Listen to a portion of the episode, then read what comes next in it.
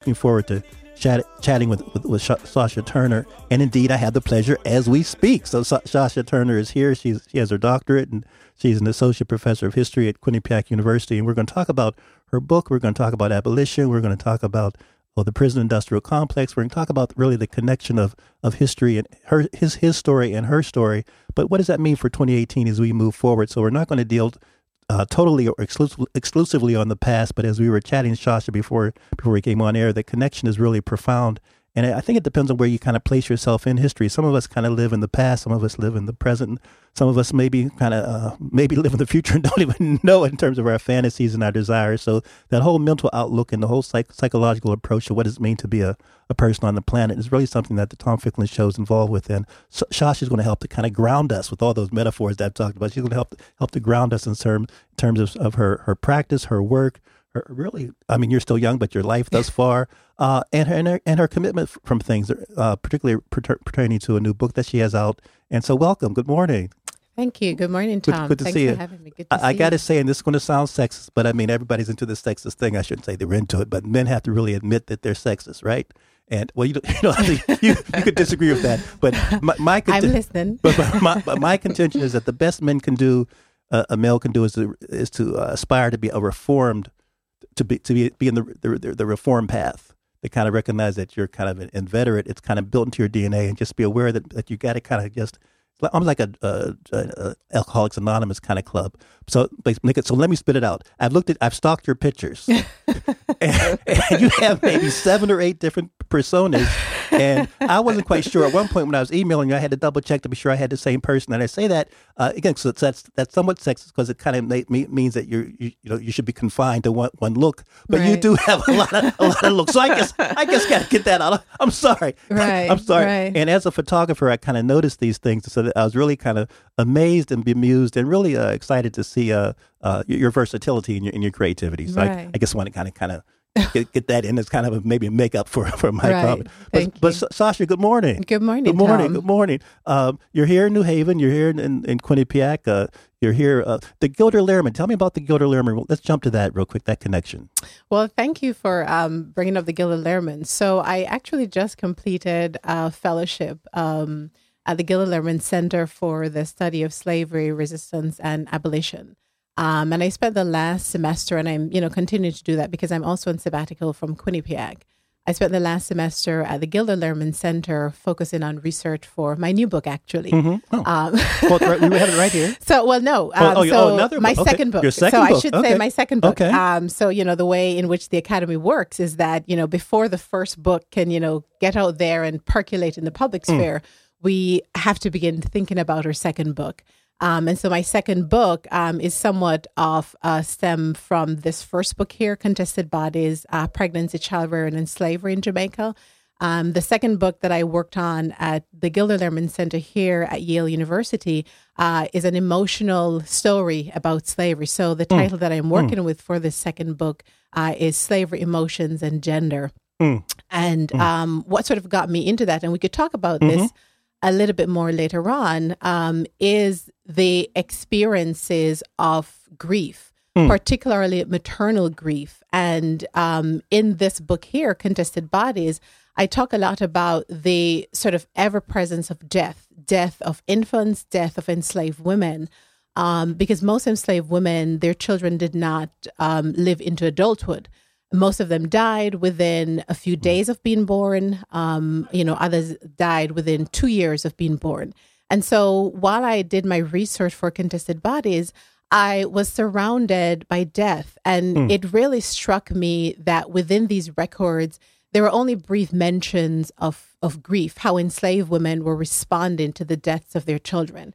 And so I started doing some digging both in the archive um, and as well as the larger secondary literature that historians have written. How have historians dealt with the question of, of death, particularly the emotional responses that enslaved people had um, to death. And so that sort of started me down the path of exploring not just grief, but other kinds of emotions that the enslaved people uh, experienced, how they expressed it, the kinds of social and cultural constraints around those emotions. And so that was sort of my time um, at the Gilder Lehrman uh, last semester. And I'm continuing that work uh, in the spring as I continue to be on sabbatical leave from Quinnipiac University. Well, I, I'm really glad you shared that because you you enabled me to say now that you have to come back in a few months.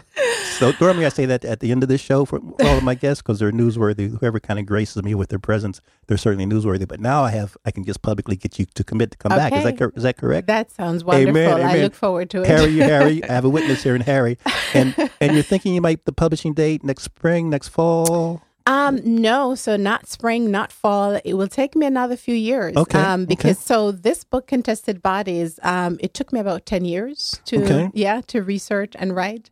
Um, and so I can't sort of put a time stamp on the second book. Um, but it will take me another couple of years um, because you know this kind of research it's meticulous archival mm-hmm, research mm-hmm. Um, that requires a lot of traveling. That's a good point. So I spend a lot of time um, at the archives in England, at the archives in Wales, um, back in Jamaica, and here mm-hmm. in the United States as well. Um, so just from a practical standpoint, in terms sense. of traveling for the research, it does take quite a bit of time.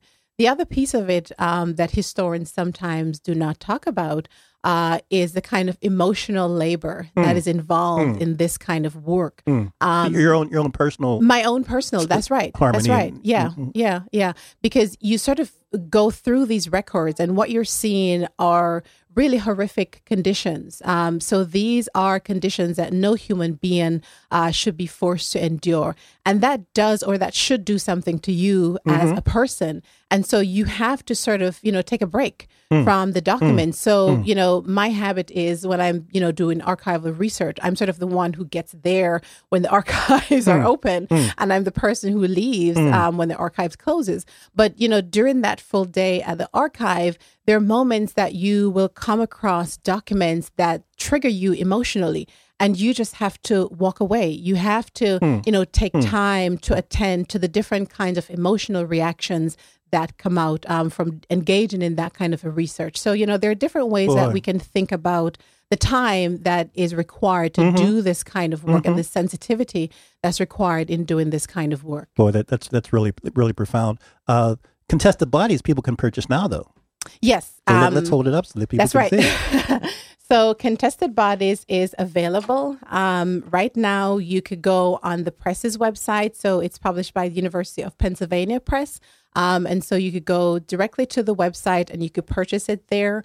Um, it's also available on Amazon, um, so Tremendous. you can purchase it there from Amazon already. So it's it's it's out um, and it's ready and available. Ready to go. Purchasing. Ready to go. It's ready to go. Again, you're, you're listening to the Tom Ficklin Show, and Sasha, Sasha Turner is here with us, associate professor at, at Quinnipiac, but also a fellow at, at, at Gilder Lehrman. Uh, it's just, just a pleasure to kind of be chatting, particularly on Monday mornings. Well, I, I say that just personally, kind of because the show helps me to get we've had this expression about to, to, get woke and be woke, but it helps to wake wake me up to, to get to the studio at least by ten o'clock.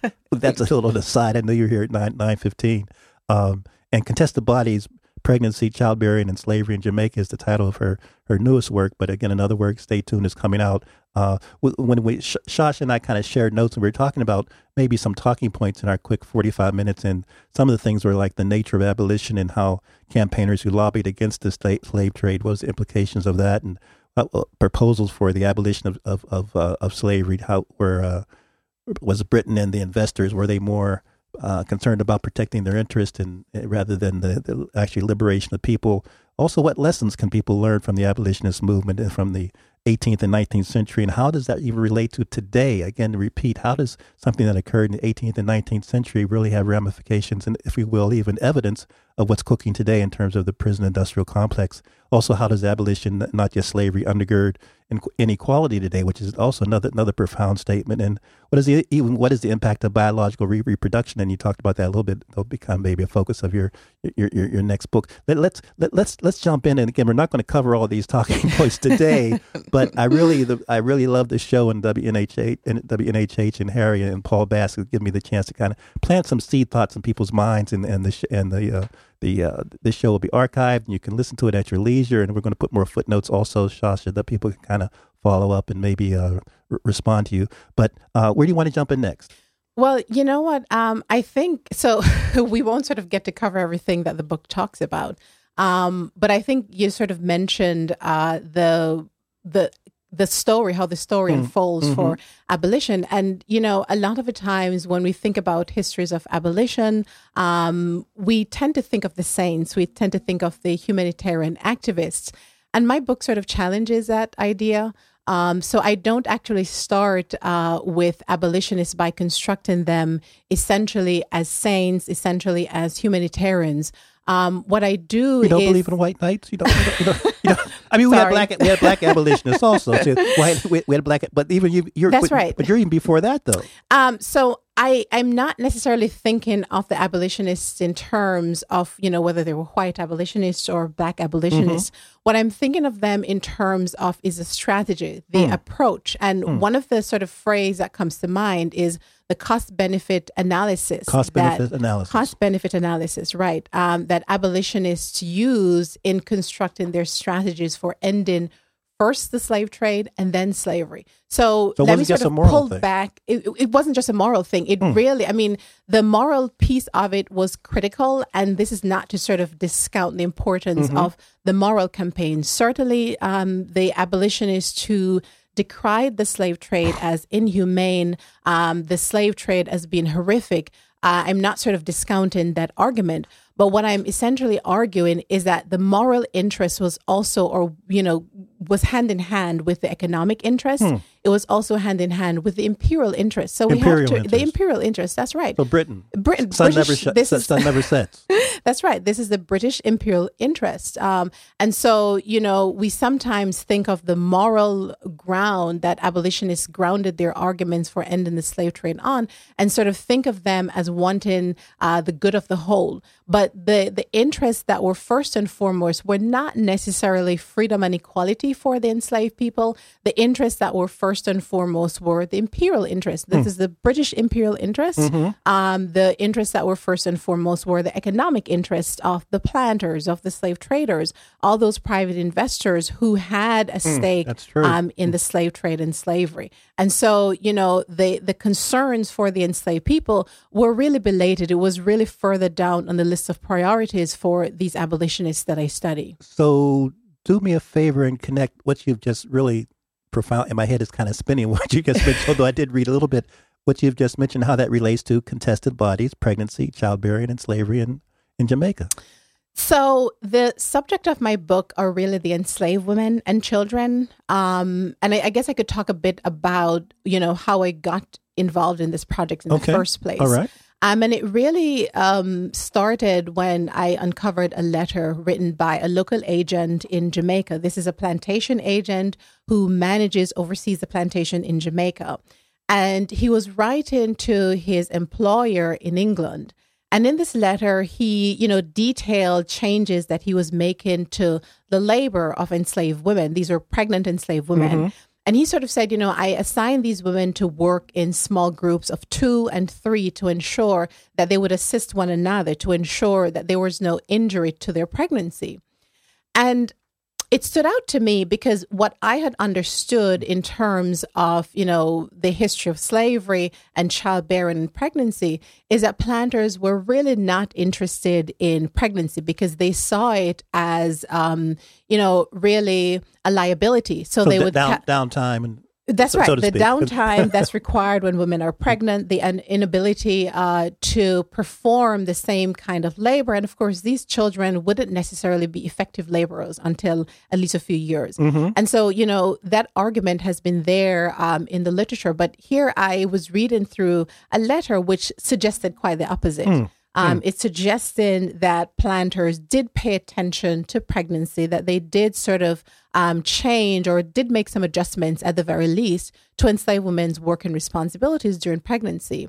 And so I started to dig a little bit further to, you know, understand, well, when was this letter written? Mm-hmm. Um, and by this letter was written, I think it was in 1804. Mm-hmm. And this was three years prior to the abolition of the slave trade. Hmm. And so in digging around what's going on in 1804, what I started putting together in terms of, you know, understand the context in which these changes are taking place is that this is the high point of the abolition of the slave trade. So that's yes. So rather, so the we had the abolition of the, so rather than being an import importing the, the, the, the commodities, if you will, right? Home growing them at home. Yes, yes. And actually, you sort of used the phrase uh, just a minute ago, homegrown. Um, I actually do have an article called "Homegrown Slaves," mm. um, and it's published by the Journal of Women's History. And the concept of homegrown slaves is that the abolitionists proposed that instead of relying on the slave trade, let's basically rear these slaves mm, mm, locally, right? Mm. So it's shifting away from depending on a slave trade, which many in England in at the end um, of the 18th century to the beginning of the 19th century had seen as a brutal and inhumane system, mm. right? And so they're proposing to shift away from the slave trade towards locally growing mm. the slave hmm. population. Mm. Um, and so it is within that context of first abolitionists making this proposal um, and then planters sort of taking up that idea uh, towards changing the conditions of enslaved women's lives.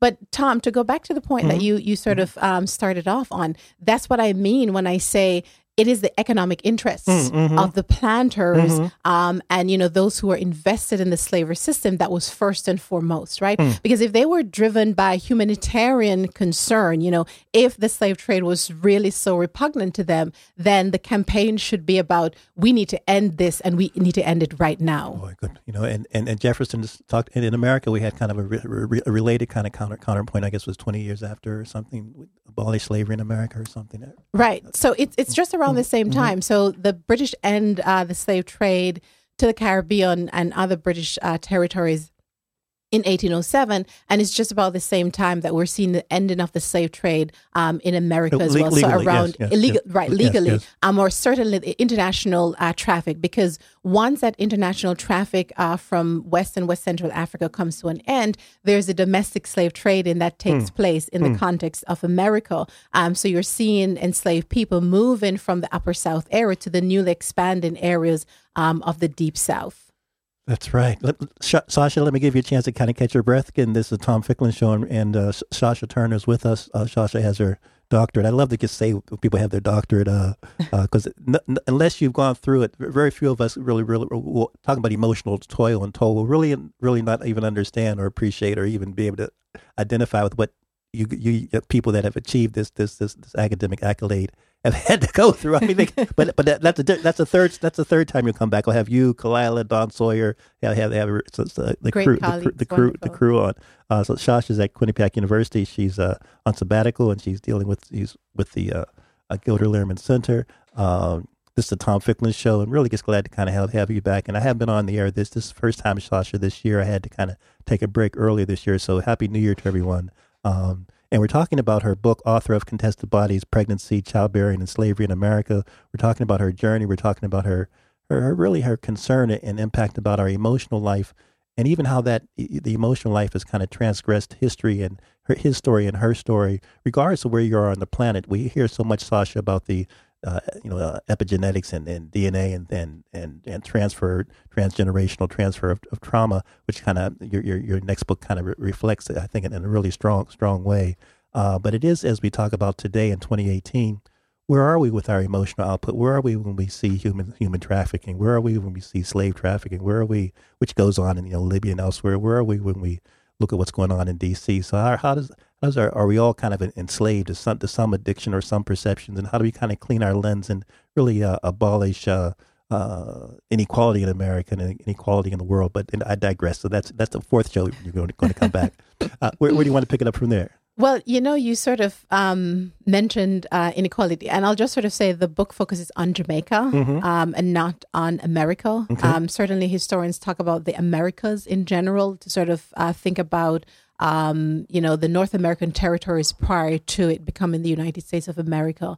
Um, but my work focuses uh, specifically on the Jamaican uh, experience within the context of the British Empire. Well, well you know, Kay, Kay Rain and the rest of the crew here in, in, in, in, in Connecticut will be, be mad at me if I don't give you a chance to make a shout out that you went undergraduate, you went where?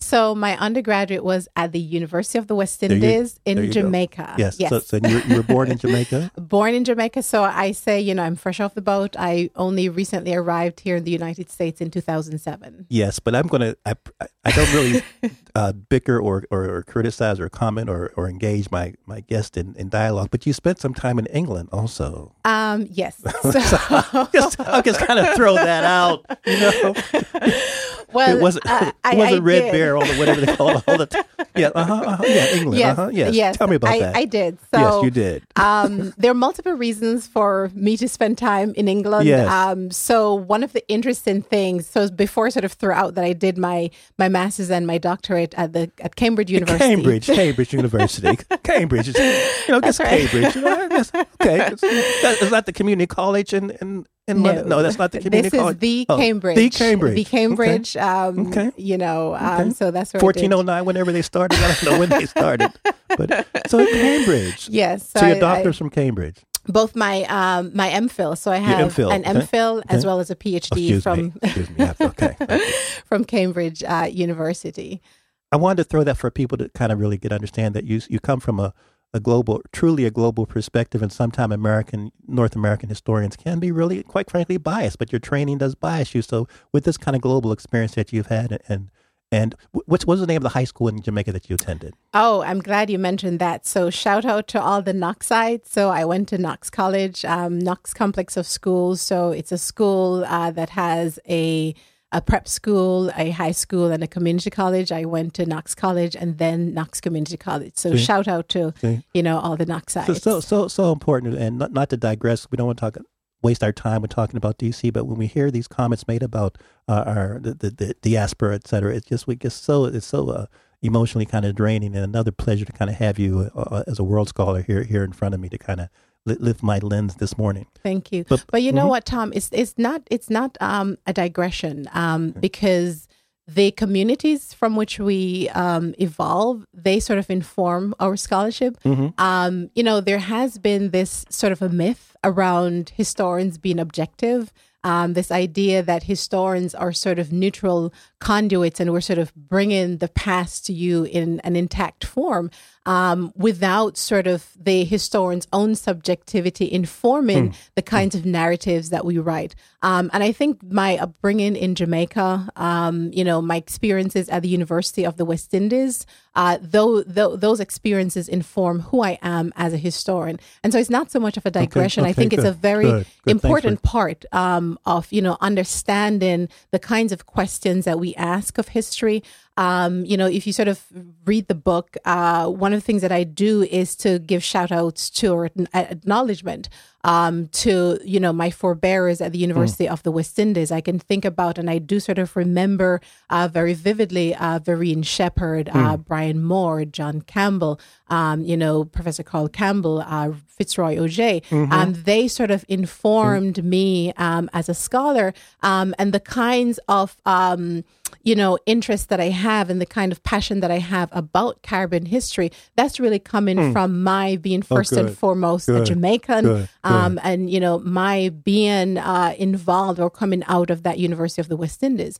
Um, one of the things that we don't think about uh, is the ways in which Caribbean history was written uh, before the Caribbean territories gained their independence. Um, Caribbean history was just seen as an extension of British imperial history. If you talk about um, my parents' generation, certainly my grandparents, they'll tell you that Caribbean geography wasn't taught. So, you know, we weren't hmm. taught, um, not me, well, my grandparents, mm-hmm. um, you know, they weren't taught to be able to identify our sister islands, Trinidad and Tobago, hmm. for example, or hmm. Barbados on a map, but they could tell you all the parts of the British Empire, you know, where the sun never sets. Mm-hmm. Um, and so, you know, my upbringing as a scholar from the Caribbean sort of got me to be very intimately aware of what is at stake in uncovering Caribbean history from the perspective of a Caribbean national. Because, you know, the way in which um, Caribbean history evolved as a branch of British imperialist history is emphasizing the benevolence of the British Empire,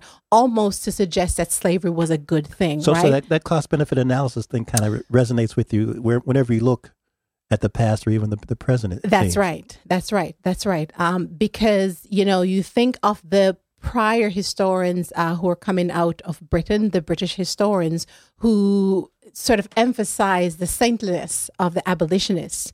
Um, and we don't see that. As a people from the Caribbean, we are perplexed by the argument that the British were humanitarian activists campaigning for the good of enslaved Africans. So if that were the case, then, you know, your moral conviction should have led you to say, mm. this is an immoral system. Um, this is a system that, you know, denies equality, that denies uh, liberty to fellow human beings. Mm-hmm. And so that should have been a priority in terms of the campaign. Instead, uh, the campaign sort of centered the around campaign for abolition. The, mm-hmm. That's right. The campaign for abolition centered around this very gradual approach to ending slavery. And I, I, I sort of have to go back to the point that you know it took uh, at least twenty years. It took almost three decades to get hmm. first the abolition of the slave trade. And we have to be clear a lot of people make the mistake in thinking that the slave trade and slavery ended at the same time, and mm-hmm, it didn't, mm-hmm, right? Mm-hmm, so the mm-hmm. slave trade ended in 1807, and it wasn't until 1838 that we actually see the ending of slavery. And even in, in Jamaica, the end, yes, in Jamaica, yes. so mm-hmm. this is in the British territories, mm-hmm. right? And even in the ending um, of slavery, slavery also didn't end, right? So there was an emanci- uh, sorry, mm. an apprenticeship system that that was put in place. So it's really yes. this very and, and, and long r- rumor process. has it that America held on to the it was leaving after that. We we were slow to the, we were slow slow to the party. That's right. Brazil they were was very late to the party. Brazil they were was all tardy for the party. That's right. well, they missed out. We missed out. Before That's we right. jump to today and and and uh, prison prison industrial complex and, and, inequality, share with us if you would, Sasha, just some of the titles, some of the titles, from the chapters of your your your, your chapter titles just your chapter titles are really you. I, I, mean, you always take time. I'm assuming you take time to decide how to label a, chapter. And I'm into marketing and, and public relations and, and and messaging. But your chapter titles just themselves are really, really. I'm not just saying this just because you're my all, uh, all my guests are tremendous. I must admit. But read, read just a few of your chapter titles. I think the audience might. Okay. Um, so the first chapter uh, is titled Conceiving Moral and Industrious Subjects Women, Children, and Abolition. Um, the third chapter um, is framed as a question, and it's when women workers become mothers, who works, motherhood, labor, and punishment. And I think perhaps my favorite chapter might mm. be chapter 4 mm-hmm. mm-hmm. And it's titled uh, Bukra Doctor No Do You No Good um, so you're you're slipping into the that's right the, Jamaican American heritage vernacular for, for us for us Anglo's kind of pronounce it the way you guess is that patois or something that so it's patois um, okay. and so pronounce it again so I'm I'm going to say okay. it again and I'll say it yes. more slowly okay. Harry listen closely I, I may need a translator so chapter four Bukra doctor no do you no good Okay, well, the no good I got. So that's right. Why, so the, the, the slave master doctors are more harm. That's right. Than, than, than helpful. That's right. So, they were more harmful than helpful. Um, and that title actually comes from a snippet of a song that enslaved women uh, had sang um, during slavery, and this was sort of uh, sort of came by the way, really very uh, circuitously to us um, in the archives uh, where a planter sort of, you know, was writing about mm. these women who were resistant, these women who were just not interested in subjecting their bodies to the care and treatment of white doctors. Mm. Um, and so, you know, they made up this song mm. to hmm. say, you know, we're not going to go see this Dr. Bukra doctor to do you no good.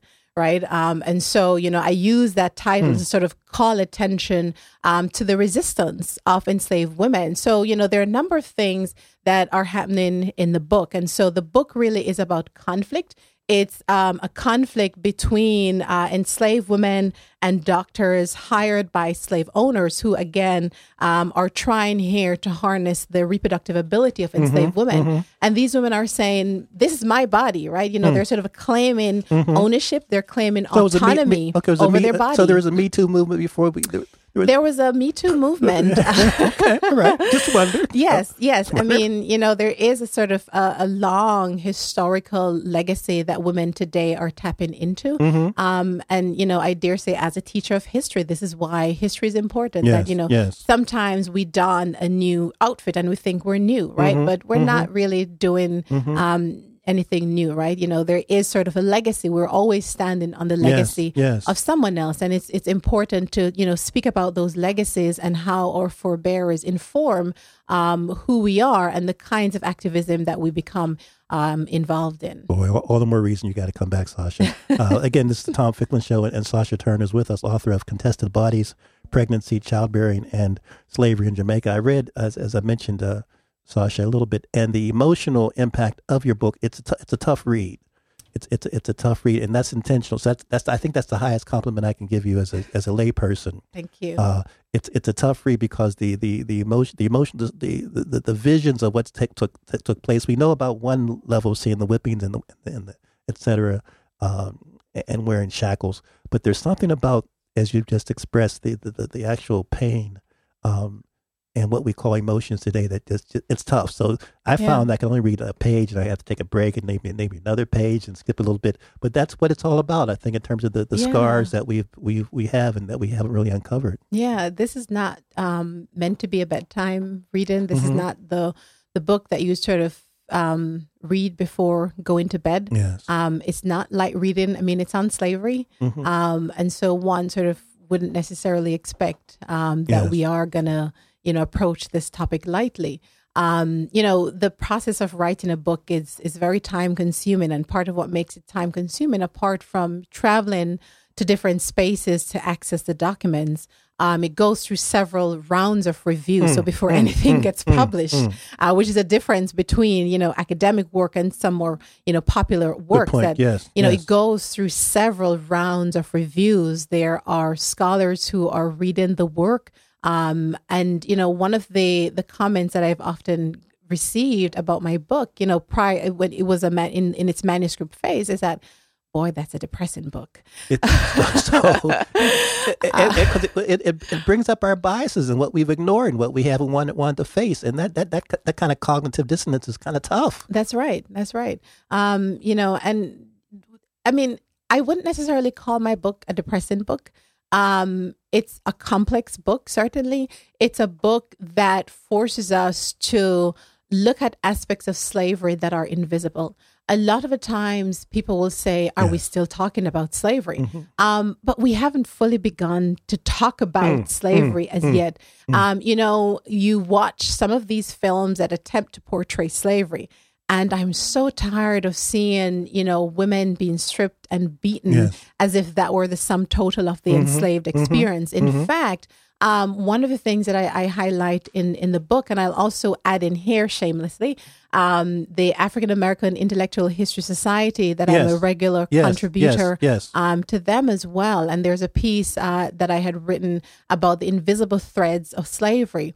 And one of the invisible threads um, is that uh, sort of um, the the the manipulation of enslaved women's reproductive ability. So if you look at the ways in which slavery was built, it was built on this this this concept of, of partus sequitur ventrem. Um, it means offspring Okay, I- okay, follows thank- belly, Thank, you. right? O- offspring follows belly. Is there a patois expression for that also? I mean, I'm just, I'm just, you know, break, break it down. We got to have ebonics all I'm around. gonna I'm gonna break down partus Yes. sequitur ventrem. Thank you. Thank you. Offspring follows belly. Offspring follows belly. Okay. Right. And what that means is that all children who were born within these uh, colonial contexts, Mm-hmm. they weren't slave societies yet. Um, they took the status of their mothers. Mm. And so every Ah. enslaved woman who gave birth to a child, that child, um, you know, followed the mother's status. It took e- it- e- the e- even if there was a white father, even if it were a white father. Mhm, And what that does is that it lays a property claim, it lays a financial claim, it it it sort of breaks that mother child bond. It sort of does not recognize mm, mm. the maternal grief, for mm, example, that can come from the separation of mother and child, mm-hmm, right? Mm-hmm. So we sort of know intellectually that enslaved women were separated from their children but we haven't really you know sat down to, to to process and to think about what it means for these enslaved women to become pregnant to watch their bellies grow with the trepidation that you know as soon as, As my soon as, child yes, yes. is born this child might be separated Mm, from me and what that does to a mother, right? Um, we haven't really sat down and meditated and tried to understand what it means that when a mother's child dies, an enslaved mother's child dies, the first thought of the slave holder, the first thought of the planter isn't necessarily to give her space, to give her a moment to grieve, but is how do I capitalize on her milk production? Right? How do I Oh, capitalize Oh, on boy. her Oh, lactating? Right? Boy. And so these women, um, They were still every aspect of their body, every aspect of their reproductive ability was harnessed in this horrific system. Say say that part again. That even after the baby was was uh, say born, stillborn. Yeah, um, yeah, The, the planter was mad yeah, that yeah. he's, he's he's this new machine is not available to him, That's but right. then still exploited the so- right. The lactation. Lactation. So yeah, yeah. So you know, enslaved women who gave birth, um, you know, their children who died, Mm. um, you know, their planters who would rent out their enslaved women to act as wet nurses Mm. to white women. Um, and even though there was a lot of criticism within Mm. the colonies about white women using um, black wet nurses for their children, Mm-hmm. the practice still persisted. Mm. And so, women, on the one hand, who had children, they had to set aside their own babies and suckle white children, Mm. right? Or women who lost their children, who lost enslaved women, um, whose children had died, you know, they're not given that space. So there's no recognition of maternal tie Mm-hmm. Space for grief, between enslaved women and their children. There's no space being given uh, for grieving. You know, the, Mm-hmm. the first thought is, how do I capitalize on this woman's ability to produce milk? So you look at slave advertisement, for example. Mm-hmm. So one of the sources, I could talk about my sources. Mm. Um, one of the sources, uh, set of sources that I use are advertisements. And so you will see advertisements uh, for women with quote unquote abundant milk, right? Um, and so this idea of women with abundant milk are women who had recently given birth. So you'll see requests Boy, so also being Yeah, made, yeah. right? Um, for women who are lactating. So, you know, it's not just the brutal whipping, it's not just Mm-hmm. the backbreaking work that's performed, um, in my case in Jamaica, in the sugarcane fields, or here in the United States in the cotton field, but there are these other kinds of invisible forms of labor Mm-hmm. and other invisible kinds of exploitation and just um, sheer human brutality that these enslaved women were forced to endure. Boy, Sasha, I'm not going to give you a chance. I got to, I got to push you along. And I know this is, I know you've talked about this before. You, you you're, you're a lecturer, but even just as you repeat it, even if it's ten thousand times, it still takes an emotional toll on you. So I'm, I'm sensitive to that. Uh, Sasha Turner is with us. Uh, contested bodies, pregnancy, uh, childbearing, and slavery in America. Let's jump in the last few minutes. Although it, this sounds as if it's not as important, but it is. Uh, the prison industrial complex and inequality. Um, so you, you you had mentioned earlier that um, you know one of the things that we have to think about in terms of history is the connections that we're able to to make between the 18th and 19th century to today. Um, and the abolitionists were, like I said, they made these cost benefit analysis. And the unfortunate thing um, that I, I sort of think about as it relates to the prison industrial complex and, you know, contemporary ideas about prison reform or mm-hmm. prison abolition is that they're making a similar cost benefit analysis. That the primary um, engines behind the discussion may not necessarily be concerns about equality, may not necessarily be about concerns for the preservation of human dignity, but concerns about, well, you know, um, how many in, uh, how many people do we have who are incarcerated, and what does this mean for state budgets? You know, um, how do we sort of ensure uh, that our prison numbers uh, are low? How do we sort of, um, you know, secure um, secure our society? And so the the main emphasis seems to be shifting away from those who are incarcerated and what does this actually mean uh, for state budgets? What does this actually mean for you know private investors? Private- yes, um, yes. You think about, and I, I know this is a point that gets repeated a lot. Um, you know, we know about the, the prisons for profits, right? So why are prisons for profits? You know, if prisons are supposed to be reforming the offender, um, why is there sort of a dollar figure being attached to the amount of people who are being incarcerated? So again, I think one of the lessons that we can pull from abolitionists, and this is not to suggest that abolitionists do not have um, a moral or humanitarian concern, but we have to make sure that the priority is on the human beings, that concerns for profits, concern uh, for investors, those um, are at best secondary concerns, mm. but should not be a concern um, at all. But it should really be on the human life that is at stake. Boy, thank you, thank you so much for that. We're we're winding down. I do want to give you the the last word, but I want you to see if you have the, you know, if the spirit moves you to kind of chat a little bit about inequality. So, you know, um, one of the challenges, um, and I, I, do talk about this in the book, and it's mm-hmm. something um, that I see that a lot of times we are concerned with overt acts of racism, and mm-hmm. we rightly should be.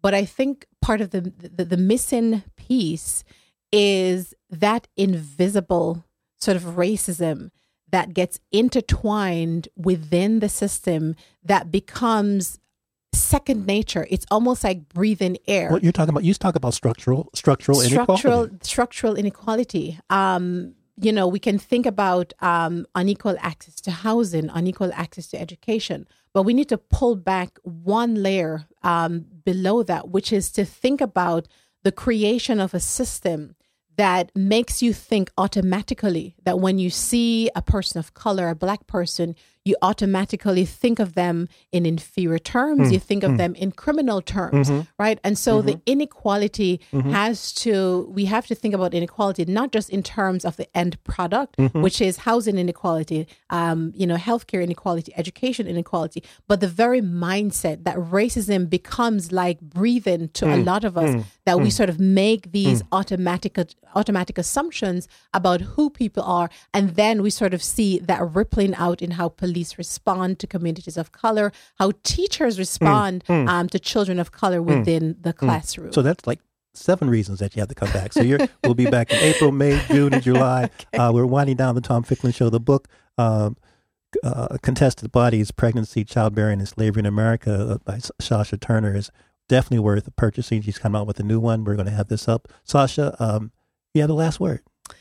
Um, well, you know, um, Tom, I, I, think this is a wonderful opportunity to to talk about, um, you know, the importance of history. Mm-hmm. I know, sort of, um, there is sort of a pushback against, you know, history being taught, and we sort of get get treated as the unloved stepchild in in, in many um, institution. Um, but you know, unless we sort of have an intimate understanding mm. um, of the past and the way in which the the past continues to inform who we are as individuals and who we are as a society, it will be very difficult mm. to achieve goals. You know, so mm. we think of mm. um, goals like prison abolition, for example, or go back to the 18th century, the abolition of slavery. We can't achieve those goals without having some clear idea mm. about what exactly the problem is, and we can get um, you know a real good grasp of the problem by studying history, mm. by becoming students of history. Thank you so much. R- really appreciate it. Thank you, Tom. We'll see you soon. Again, four or five times. okay. Every week.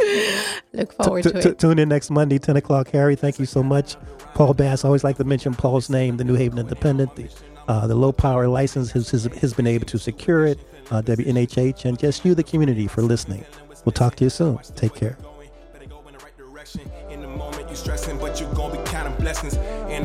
certain. Keep on working, open curtains, haters swerving, cause they ain't ready for your final version. Whoa. I'm never gonna give up, give up. Fall down, I just gotta get up, get up, hey. Cause this is my road. Let's camera action, I'm ready to go. I'm never gonna give up, give up. Fall down, I just gotta get up, get up, hey.